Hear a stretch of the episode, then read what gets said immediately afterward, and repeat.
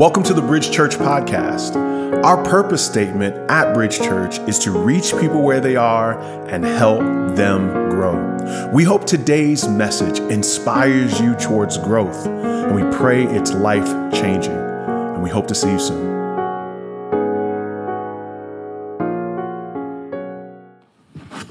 Well, good afternoon to everybody here with us and all of you online. Would you pray with me? Father, we thank you for the journey of faith you have taken us to thus far, wherever people are at today. God, you were very aware of it. God, your voice speaks. Man's voice cannot break the yokes that many of us have walked in here today with. Only God's voice can break the yokes. Only God's voice can truly heal. So it is the voice of God that we need to hear. It is the saturation of your presence that we long for. It is in you that we see power to change. So, God, we look to you. We wait for you and we wait on you. Quarantine cannot prevent the presence of God, Lord. You are here with us. So, God, we invite you here. In the mighty name of Jesus, we pray. Amen. We are journeying through the book of John. And uh, we've been through this uh, on this journey for several weeks. We picked back up where we were last year.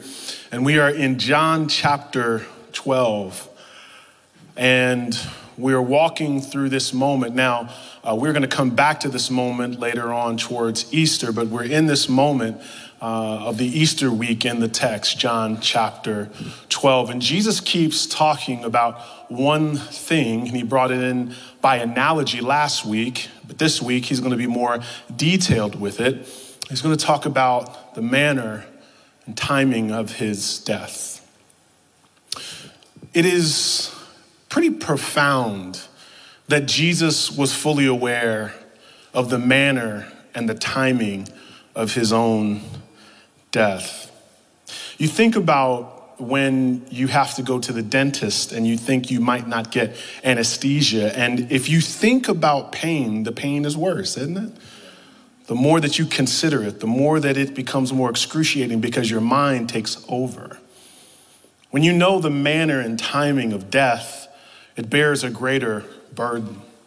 It is said of those who are on death row given a penalty of their life being taken away. That oftentimes they can become delusional. Oftentimes they can have suicidal ideations. They become enraged because they know the manner and timing of their death. It's called death row syndrome. Uh, you're constantly thinking about the burden and the pain. Your life is defined by the ending of it, not the fullness of it anymore. It is so burdensome that the ACLU when they did a, a survey and they began to study this, the issue of those who are about to die on death row. The subject was called a death before dying. The pain was so burdensome. You ever think about Jesus, his whole life, knew he was going to die? You think about that? The Bible gives us so much detail about his death before his dying. The name Jesus, in and of itself, means Yahweh saves. Jesus knew that he would be the sacrifice, God's sacrifice for our sin. And this was the plan. The plan didn't go wrong, it was always the plan of God that he would be the payment for our sins. The Bible tells us that when Jesus was young, he was in the temple talking with the teachers, and the teachers were amazed by his questions and his understanding of the answers. Jesus understood the Old Testament. Jesus understood the sacrificial system. He knew about Leviticus. Jesus understood that the blood of bulls and goats could never satisfy the wrath of God. Jesus knew full and well that every bull, that every goat, that every lamb was a symbol of him. Jesus knew. Jesus not only understood the sacrificial system, Jesus knew the Old Testament prophecies well. He knew what Daniel 9 26 says. He knew it said, An anointed one shall be cut off. He knew what cut off meant. He knew what Zechariah 12:10 said when they look on me, on whom they have pierced, they shall mourn for him as one mourns for only a child. He knew what the piercing meant, he knew who they were looking on. He knew what Isaiah 53 was saying when it says that he was pierced for our transgressions and crushed for our iniquities, and upon him was the chastisement that brought us peace. He understood the piercing, he understood the crushing. Every time it was read, he knew that he was the subject. The closer Jesus got to the cross, the more he began to talk in detail about it. Now, none of us know the power of knowing our death and knowing the manner of it, but to speak of it so casually. L- look at this. Look at this. Luke chapter 18. Watch this. This will blow your mind. And taking the 12, he said to them, See, we're going to go up to Jerusalem, right? And everything that is written about the Son of Man by the prophets will be accomplished. For he will be delivered up to the Gentiles, be mocked, shamefully treated, spit upon. After that, flogging him, they'll kill him, and on the third day, he'll rise. I mean, how detailed can you get? And it says, but they did not understand. They, they understood none of these things because it was hidden from him. But it was never hidden from Jesus. Jesus was fully aware of the manner and timing of his death. Now we're going to jump into this more into the text. How did Jesus bear the pain? The pain of being able to predict his own death. The pain of knowing the timing. Remember, this is Passover week. Week. It's his last week. While everyone is thinking, most likely this text in John 12 we're going to look like, look at, uh, scholars say it's Wednesday. He can't stop thinking about Friday. Because Friday will be his death. How does he bear the pain of Friday? And the only way that Jesus is able to bear the burden, the weight of knowing the manner and timing of his death, the only way he understands how to deal with the pain is because Jesus was fully convinced of his purpose. Jesus knew and understood that the fullness of his purpose was to bring glory to God. It would be his death that we always talk about. The New Testament authors couldn't stop talking about it. In the book of Acts, when Peter preached his first sermon, he looked at the Jews and he says, It's y'all that did it. First Corinthians chapter 1, Paul made it clear we don't preach Christ died. He said, We preach Christ crucified. We want to clarify the manner of his death. His death is the theme of our worship. It is the theme of our ordinances. In baptism, we say, we say you have died with Christ and you are now raised with him. When we do the Lord's Supper, we say the body and the blood. When we do marriages, we say, husband, you must love your wife like Christ loved the church and gave himself up for her. We sing of his death in our worship services. Jesus knew but not only is his death making great music down here, what the Bible tells us is that uh, the sacrifice of Jesus is a bop in heaven. Look, it says, it says in Revelation 5 9, and they sang a new song. They said, Oh, that's my song. You know, that new song that came out. They sang a new song. Worthy are you to take the scroll and open up its seals, for you were what? Slain. And by your blood, you ransom people for, for God from every tribe and language and people. It is the subject of our worship on earth. It is the subject of our marriages. It is the subject of our ordinances. It is the subject of heavenly worship. It is the subject of our lives. He knew that his death would provide the greatest purpose. The Bible says that uh, the, what we looked at last week, that he would, a seed would go on the ground and it would bear much fruit. Guess who that fruit is? Me and you. We are the fruit of his death.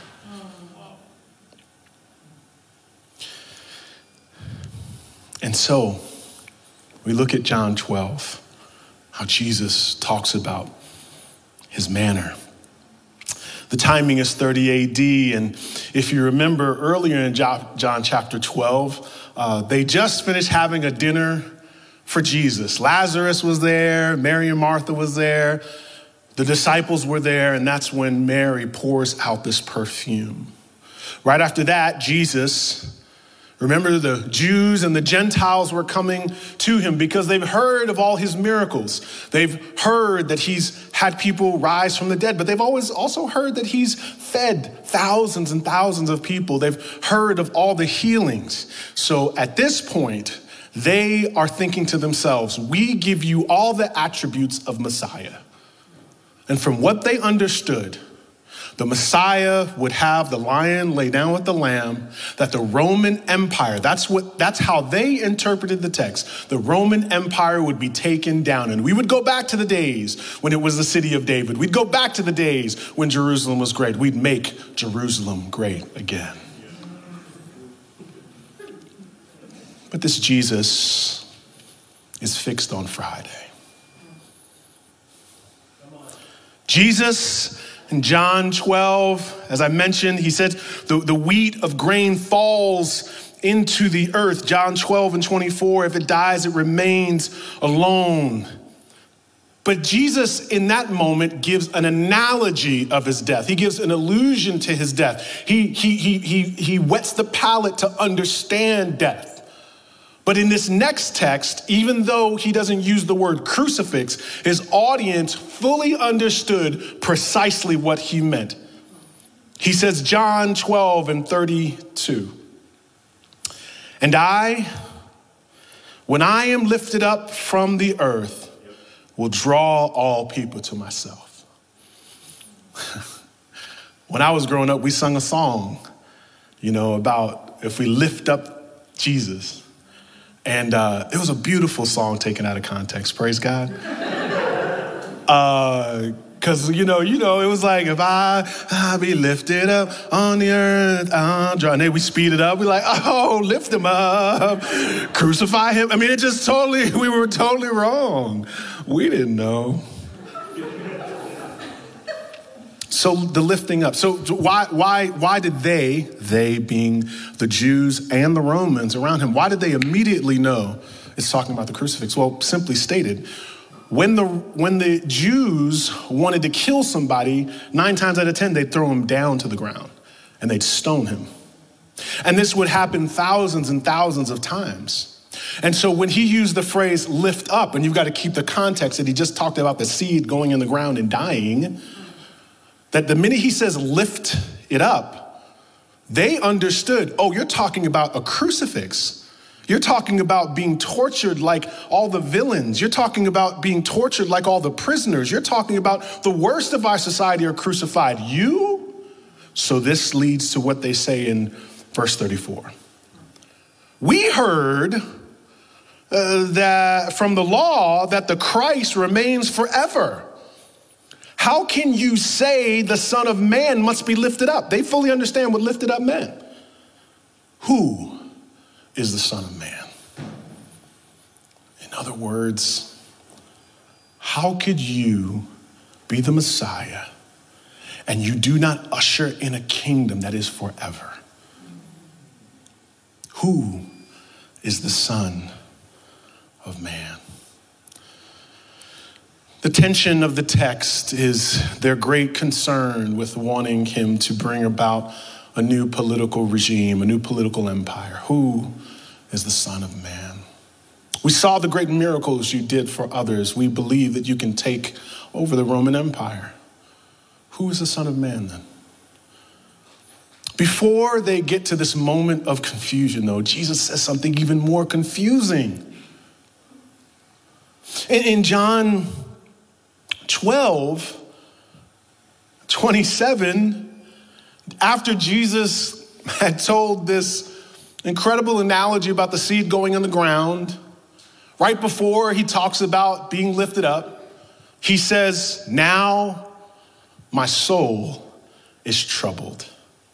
And what shall I say? Father, save me from this hour, but for this purpose I come to this hour. Father, glorify your name. Now, Jesus, you've been knowing, you, how are you going to get scared now? You've been knowing you're going to die on Friday. Troubled. My soul is troubled. He seems to speak so confidently in Luke 18, so effortlessly in Luke 18. He seems to speak so confidently here early, uh, later on in this text about being lifted up, so effortlessly. Why would Jesus' soul be troubled? He's God, isn't he? And if he's God, how can he be troubled? There's a book written of the stories of different martyrs. It's called Fox's Book of Martyrs.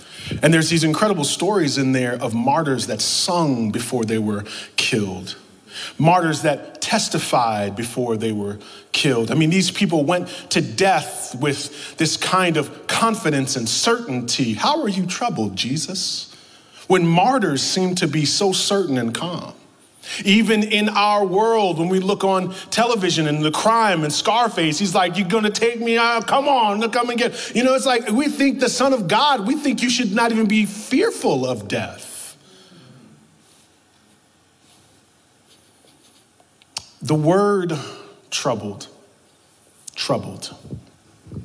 The word there is the word that would be literally translated um, in Luke. It, it, talks about, in some translations, that it says the angel was stirring the waters at the pool of Bethesda. It means to stir up. But, but translated in a way um, that is probably more figurative, it means anguish. It means when your emotions get all balled up, you're overworked and you're in many ways terrified. You're overwhelmed with the impending moment. Matthew 2 and 3, when Herod heard that Jesus was born, he was troubled. Same word. In fact, Jesus, in a couple chapters later, is going to look at the disciples in the upper room when they're all concerned, and he's going to say, Let not your hearts be troubled. Same word.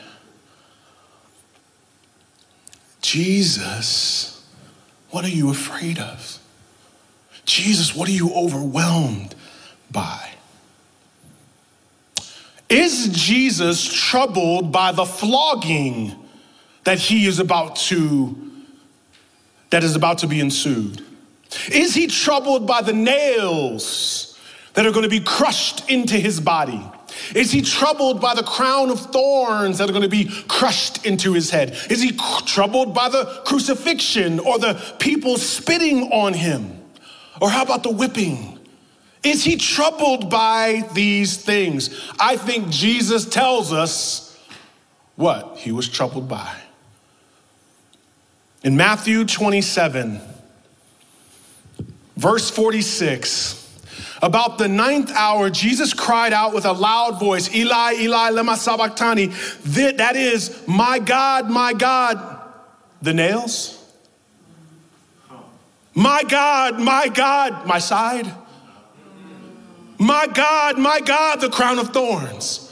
My God, my God, people are spitting at me. My God, my God, the people are rejecting me. My God, my God, the pain. No. My God, my God, why have you forsaken me? And here we get a window into his pain. His pain didn't come from death, his pain came from the rejection of his own father. There would be no angel to come and assist. There would be no voice shouting down from heaven. There would be no uh, troubling in the air. It is in this moment that the Father, uh, which whom he had been intimate with from eternity till now, has now turned his back on his Son. Oh, that's what deeply troubled him the feeling of being disowned by your Father. What's happening here is not the anticipation of physical suffering, but it is the anticipation of divine wrath. It is spiritual suffering. What is this wrath?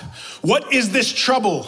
What is this weight? What is this death before dying? The, the trouble he felt. Well, Paul, the apostle, put it this way for whose sake? For our sake. He made him to be sin who knew no sin, so that in him we might become the righteousness of God. Uh, Representative John Lewis said there's such thing as good trouble. This is good trouble. See, I'm glad about this trouble because the Bible says that in that moment that Father was distancing himself from him, the Son, he was distancing himself from him because of me, because of my sin, because of the things that I have done, because of all my inconsistency and all of my my sin was weighed on Jesus. And Jesus was not intimate with sin, he was intimate with the Father. I, have been intimate with sin. Hallelujah. I've, I've sinned good. I've, been, I, have done some good sinning in my lifetime. You, I get away from sin. I'm like, I want to come back. But Jesus didn't know sin and he was bearing the weight of my sin. Oh, this was good trouble, good trouble. The kind of trouble that set us free, the kind of trouble that brings healings to life. This is good trouble. I'm glad he felt that trouble because that trouble was for me and that trouble was for you. This is good trouble.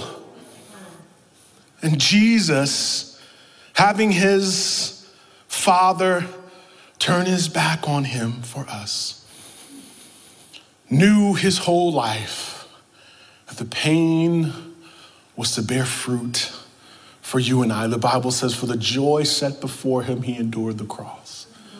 I believe this room is that joy. I believe our worship is that joy. I believe the fragrance, the aroma of our praise is that joy. It's how he endured the pain. He was fully convinced of his purpose. In fact, Jesus tells us this in, in John 12, 27, 28. He, go, going back to this text, he, he says, My soul is troubled in this hour. And then he says something great. He says, what shall I say? So it's kind of interesting because Jesus is having a conversation. You ever have a conversation with yourself? Like he's kind of, he's like, he's like, my soul is troubled, but what shall I say in this hour? You know, and he's just like, go ahead, Jesus, do your thing, man. He says, what should I say? Father, save me from this hour? Father, save me from this hour? Remember when Peter wanted to turn up and fight? And, he, and Jesus was like, I could call down angels, bro. I, I, that's not, no, no, we're not doing that. But if I wanted to do that, I could do it much better than that sword. If we, we were really gonna turn things up, I got angels. That's my gang, right? he says, even in the Garden of Gethsemane, you remember? He says, What am I going to say? Father, save me from this hour? He says, My purpose is this hour.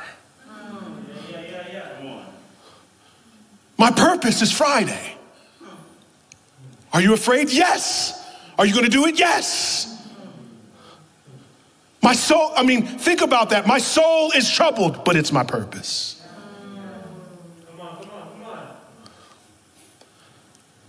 And then he says, Father, glorify your name. And we don't have it here on the text, but then the Father says, I've glorified it. The Father bellows down. I want you to think for a second about Jesus being so convinced of his purpose that he was willing to endure the pain. What was his purpose? He tells us it's what we sang about, it's what Rasul mentioned glory.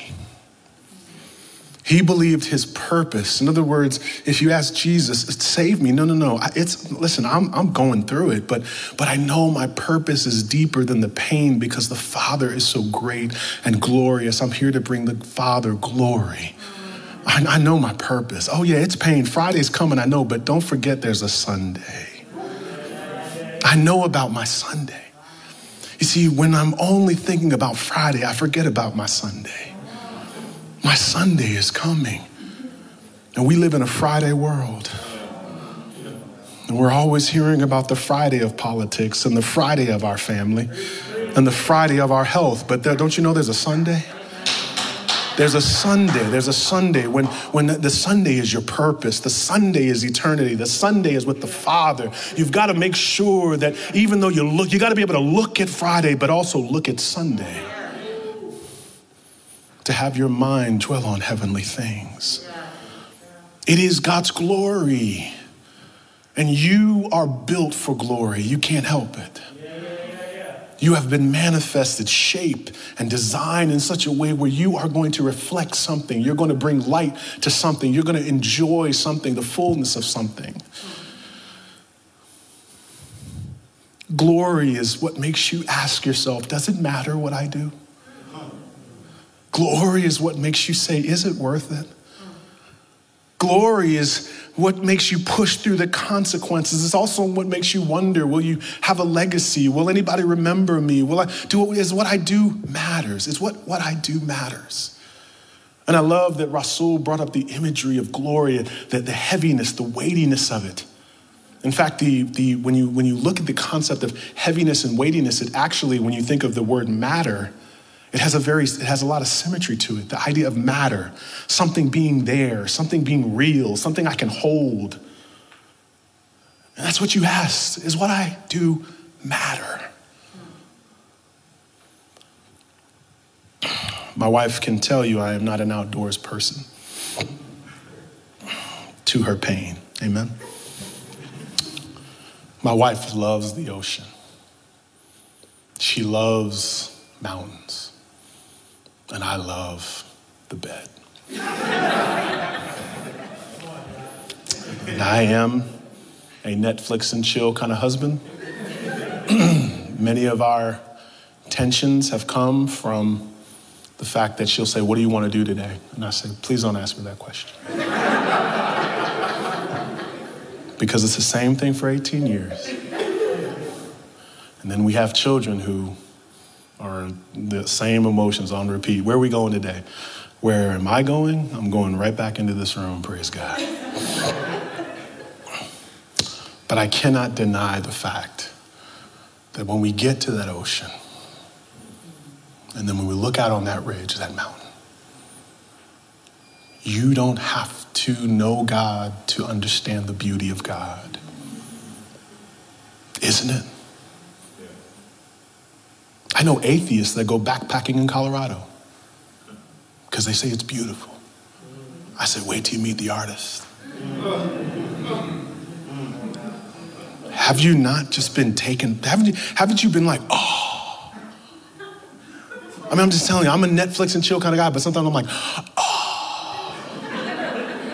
And you take it all in. And when you tether your life to bring glory to a job, it just doesn't have the same effect. When you tether your life to bring glory to a family, it just doesn't have the same effect. When you tether your life to earthly things, the awe just never lasts. But when you have tethered your life to something more glorious, can leave you in awe. It doesn't take away the pain, it helps you endure the pain.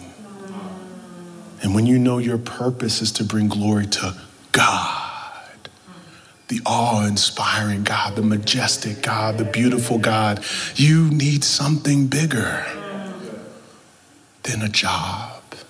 You need God. There aren't enough likes on Instagram to give you the feeling of significance, of knowing you're doing something for someone who's way bigger. And when you get to the pain, you can look at the Friday and know, oh, but Sunday's coming.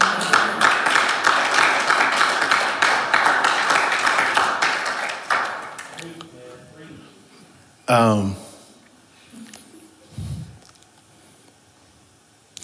my wife and I, we, um, we were having our first child, Faith, who's here today. She's clearly mine. Amen. She struggles with attention. we had just finished watching a movie called Seven Pounds. Will Smith, 2008. We went to the movie, came back, and um, we were in our first home. We were in Raleigh, North Carolina. And we got there to the house, and I had a protein shake that I had left out. Now, uh, the protein shake, when you leave it out, it looks like, you know, nasty, right? and that smell is like, they could take out whole armies with that thing, right? My wife, we walk in, she's pregnant, and we're just talking about the movie because it was like super deep. We had this like long conversation about it. And she goes, What what's in that? Oh, I think it's a protein shake. She's like, and I was just like, oh, she just throws up. And I'm just like, no, this is our first child. So, I mean, like, and we weren't around a lot of people with kids. So I was not ready for my wife just to earl after going to see this movie. I'm just like, okay, baby, it's okay. And I'm rubbing her back. Few weeks later, we go to PF Chang's with some friends. And I'm just telling jokes, tip the waitress, wah, wah, wah, wah, life of the party, yeah, having fun. My wife's like, ha, ha, ha. Oh, I'm just like, oh, is it the baby? She's like, mm-mm. I'm like, what's wrong? And she goes to the bathroom, and I'm just like, she's probably just, she's probably got to do something in there. So the couple we were with, the woman's like, let me go check. I'm like, okay. My wife is just throwing up, blah, was throwing up, throwing up, to the point where the woman came back and be like, she'll be a while. So I was like, okay. And so, and then the dinner was over. It was like, y'all go ahead. I'll just wait for my wife. I got the waitress to go check it. It was that deep, right? This whole moment. We do all that. My wife's getting more pregnant. She's walking around, walking around. And I mean, she's just, I remember all the stuff she was going through. She was like, babe. And I was like, oh, baby, it's going to be all right. It's going to be all right. And then uh, the night that she said, Hey, it's time to go to the hospital. We go to the hospital. And she's like, okay, you got to put on your stuff. And I'm trying to put on the, you know, it, it, it, made sense when they told me to put on the scrubs, but I was putting on the scrubs all wrong and it didn't fit. Now I look crazy. And I get in there and she's in there and, and my wife's just like, oh, baby. And they got a, they got a, uh, like a little partition up, right? And the doctors, the doctors ask, I mean, the doctor's having all types of conversations with me. What sports games are you into? I'm like, I'm into having my baby. Like, what are you doing? he's like, you know, we're talking, and my wife's like, it's gonna be okay. And then all of a sudden, this little baby comes out. And when you talk about faith, do you know what we never talk about? The pain. We talk about the joy. You see, when, when you're connected to something so beautiful, something so glorious, when you're in heaven, when you're with Jesus, when He's wiping away every tear, when He's saying, Well done, it's not that you won't ever look at Fridays, but it will be worth it. Because the sufferings of this life cannot compare to the glory that will be revealed. Amen. And so, this is our lives. And some of you are in a Friday moment right now. I mean, that person at work, I mean, their job description is to work your nerve, amen? I mean, they just, right? I mean, some of you are in a Friday moment. And when you have become accustomed to just thinking about your Friday, to thinking about your Friday people and your Friday issues, you've got to connect your heart to Sunday, to glory. That's why we worship. That's why we read. That's why you registered and did all this stuff. That's why you're watching on Facebook, because you got to be reminded of Sunday. That's why we connected back to everything, to marriage, to baptism, to the or we connect the death of Jesus back to everything. So you know your Sunday. In other words, your Sunday is your why. And you've got to have an in depth why to all that you do to get beyond your Friday. It is with this that Jesus tells us another benefit, another reason why he endured the pain. He says in John 12, 31, Now is the judgment of this world. Now will the ruler of this world be cast out. When Jesus says world, he's not talking about the world, the people. The world he's talking about is a system, a system that is almost considered like an empire. The empire he was bringing down was not the Roman Empire, it was the empire of sin. It was Satan's empire. It is the system of sin that we have grown so accustomed to. That is this world system. That is the lies, the oppression, the evil motivations of the heart, the plagues, the pandemics, the painfulness of divorce, the, the, the, the, the pain of forsaking children. That is all part of this worldly system. And this system, this crime infested system, has a crime boss, and his name is Satan.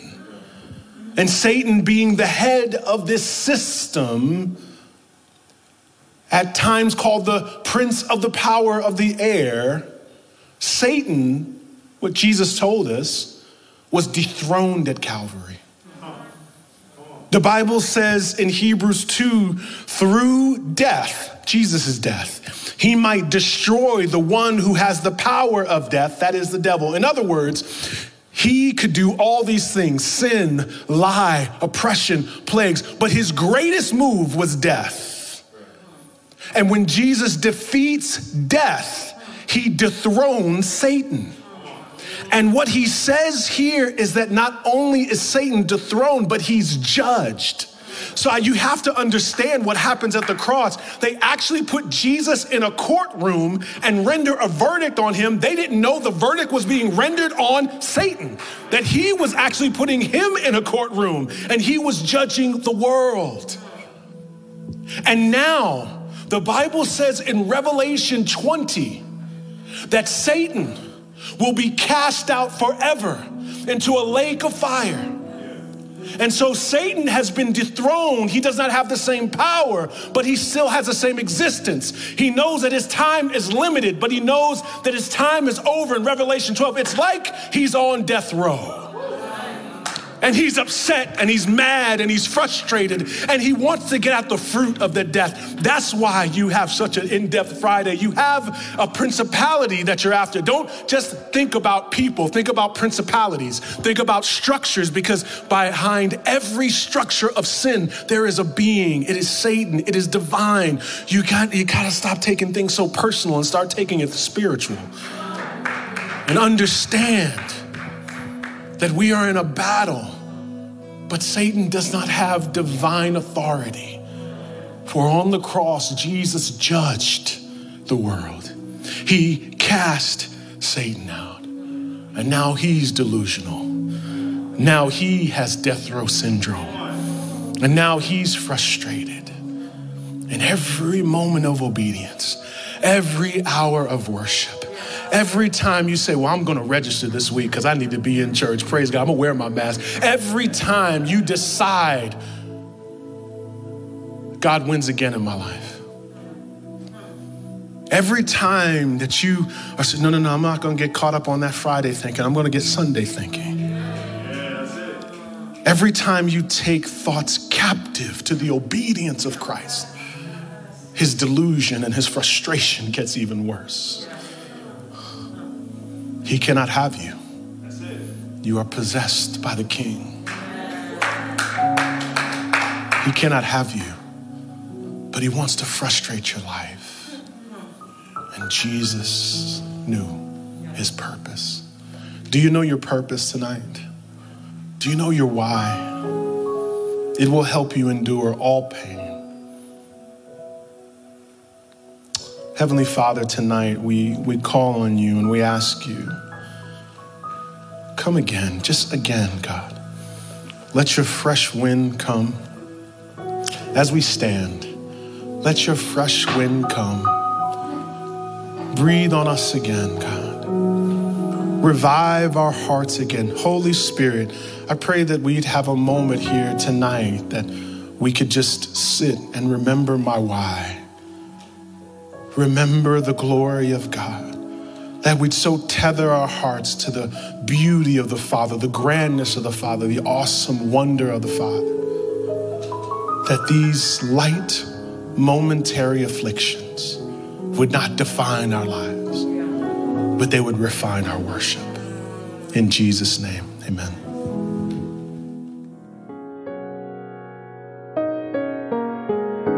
We hope today's message was encouraging for you. We'd also love to hear how God used this message to speak to you. We hear from people all across the country about what God is doing through our podcast, and we'd love to hear from you. You can email us at info at bridgechurchnyc.com. You can also find us on Facebook and Instagram. Our handle for both of those social media outlets is at Bridge. Our website is bridgechurchnyc.com. If you're in the New York City area, we have services at 4 p.m. and 6 p.m. on Sundays at 98 Fifth Avenue in Brooklyn, New York, right next to the Barclay Center. We are praying for you and we hope to see you soon.